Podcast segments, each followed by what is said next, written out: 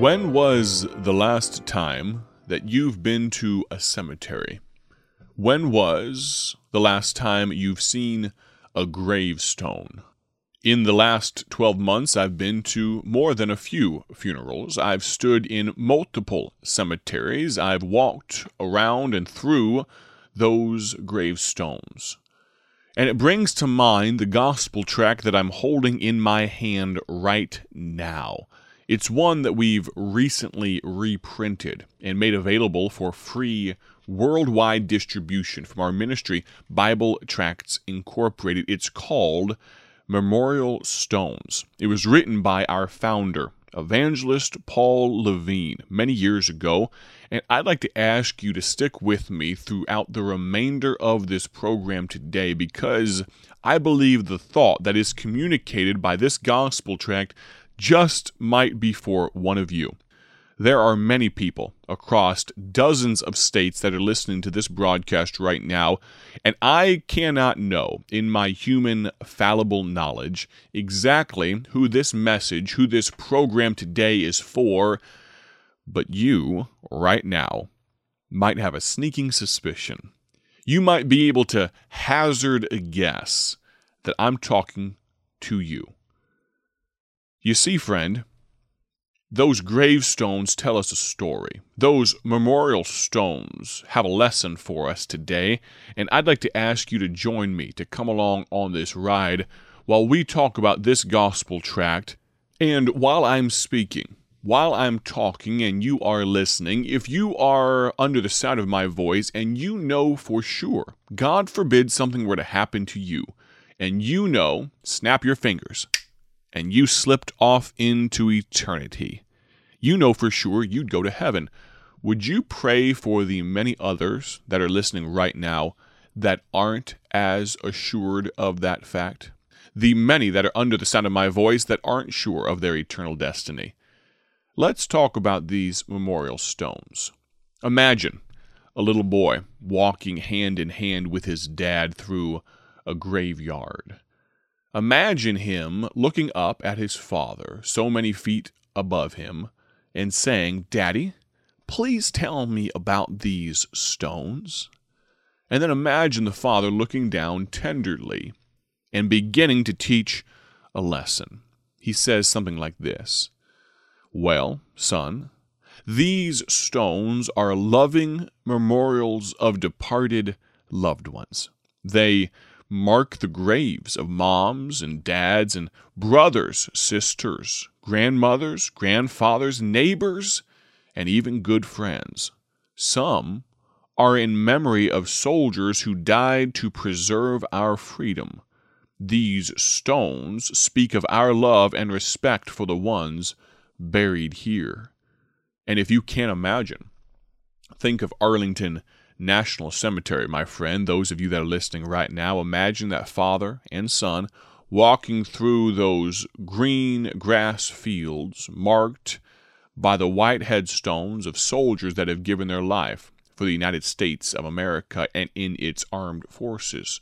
As they have this conversation, the father maybe continues on and says, They solemnly warn that you too must die. You say, hold on a second, that seems like a heavy conversation for a father and son. Well, let's begin our conversation. Yours and mine, or maybe, just maybe, yours and God's. The man Longfellow, great writer of years past, wrote in the Psalm of Life Our hearts, though stout and brave, like muffled drums, are beating funeral marches to the grave. The Bible also warns in Hebrews chapter 9 verse 27, it is appointed unto men once to die. But after this the judgment. When your body lies silent in death, where will your spirit be? These gravestones, they speak of certain death, they also speak of sudden death. The gravestones grimly remind you that death is often sudden, that you might, in a moment, be hurled into eternity with nary a warning. A heart attack, stroke, an accident, and your doom is sealed forever. Paul Levine tells us that a man to whom he gave the message of life some many years ago rejected it. This man rejected the gospel and five hours later staggered and fell dead, clutching his heart. Daily, the headlines screamed the reports of instant death, cars screeched to sudden blinding crashes, and earthly life in just a moment is ended. Planes plunge like fiery meteors.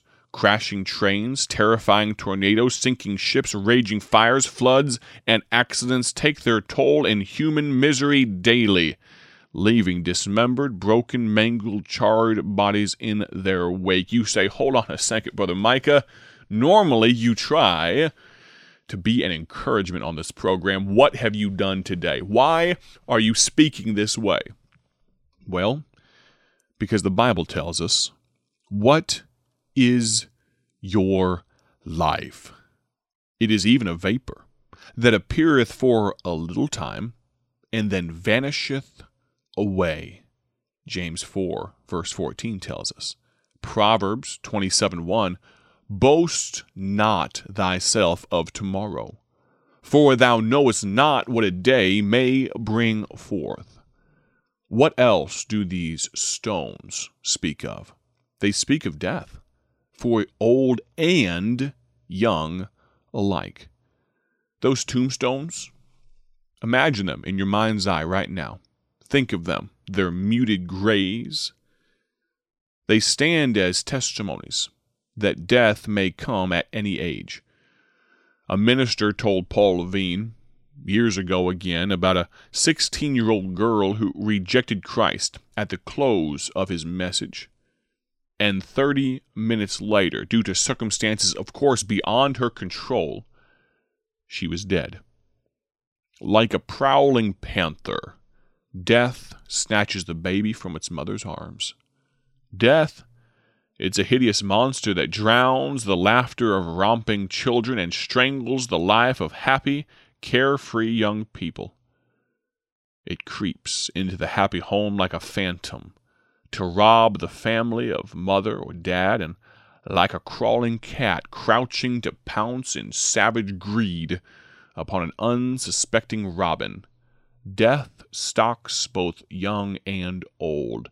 And friend, if I can say this with all of the power invested in me through this radio program, death is on your trail. What else do those tombstones speak of? Certain death, sudden death, death for old and young alike. This does not sound very encouraging. Where's the good news, Brother Micah? They also tell us, they loudly, if we can imagine, they tell us, get ready. In stupid folly and utter madness, some say, I'm not afraid to die. Leave me alone. There may be some for whom that thought has flickered across your brain right now. In the last few moments of this program, you've thought, forget that nonsense. What shocking unconcern. Friend, are you going to sink into total ruin without a thought of when or how you're going to meet God? Here's where the good news begins those gravestones, those funeral fields, they speak of an empty tomb. You see, there is an empty grave in Israel. The Son of God lay dead and buried there, but he arose and is now seated at the right hand of God, and no tombstone marks his resting place. The Bible says he died and rose again that he might destroy him, meaning Satan, that had the power of death, that is the devil, and deliver them who through fear of death were all their lifetime subject to bondage. The Bible also tells us that there is one God and one mediator between God and men, the man Christ Jesus in 1 Timothy 2 5. Through this man, meaning God, through this man, capital M, is preached unto you the forgiveness of sins, Acts 13:38. The only way you can be ready to die and really ready to live and ready for the Lord's return is to receive him. Please make no mistake about it. Salvation is not, has not, and never will be found in rituals, creeds, ceremonies, morality, self righteousness, or sincerity. It's not found in the church or a lodge. It is found in Him, the risen man at God's right hand. You must receive Him as your Lord and trust Him as your Savior. As many as received Him, to them gave He power to become the sons of God. John 1:12. A minister came home after a Sunday morning service and sat down to listen to a gospel radio broadcast, much like you're doing right now, while his wife prepared the noon meal. He bowed his head as the radio preacher prayed, but he never lifted his head again. Silently, swiftly, he was gone into eternity. But, thankfully for his sake, he was ready the question is, are you? Receive Him now. Pray a simple prayer, similar to what I'm about to recite for you. Realize there's no power in the words, the power is in the belief in your heart. But would you confess with your mouth, believe in your heart? Use a prayer something like this. If you'd like to, you could pray it right now. Dear God, realizing that I am a sinner. I now receive God's Son as my Lord and Savior. I repent of my sin, and by His grace, I will live for Him and confess Him as my Lord. Did you pray a prayer just like that? Do you have more questions? Would you like someone to follow up with you? I'd love for you to reach out to me. The announcer will be on in just a moment to give you three or four different ways you can contact us, but let me give you a personal way you can reach out to me. Let me give you a text number. Grab a paper and pen, open the Notes app on your phone. I'll give you this number really slow one time. Are you ready? 309 316 7240 zero.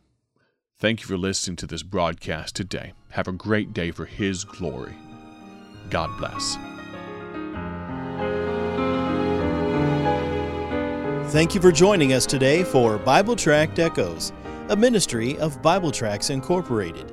If you would like to receive a free sample packet of all of our tracts, you can contact us by calling 309 828 6888. That's 309 828 6888. Our mailing address is P.O. Box 188, Bloomington, Illinois 61702. A faster way to contact us is to go to our website at BibleTractsInc.org. That's BibleTractsInc.org. There you will find more information about our ministry and details on how you can support Bible Tracts Incorporated. Thanks for listening, and may the Lord richly bless you as you serve Him.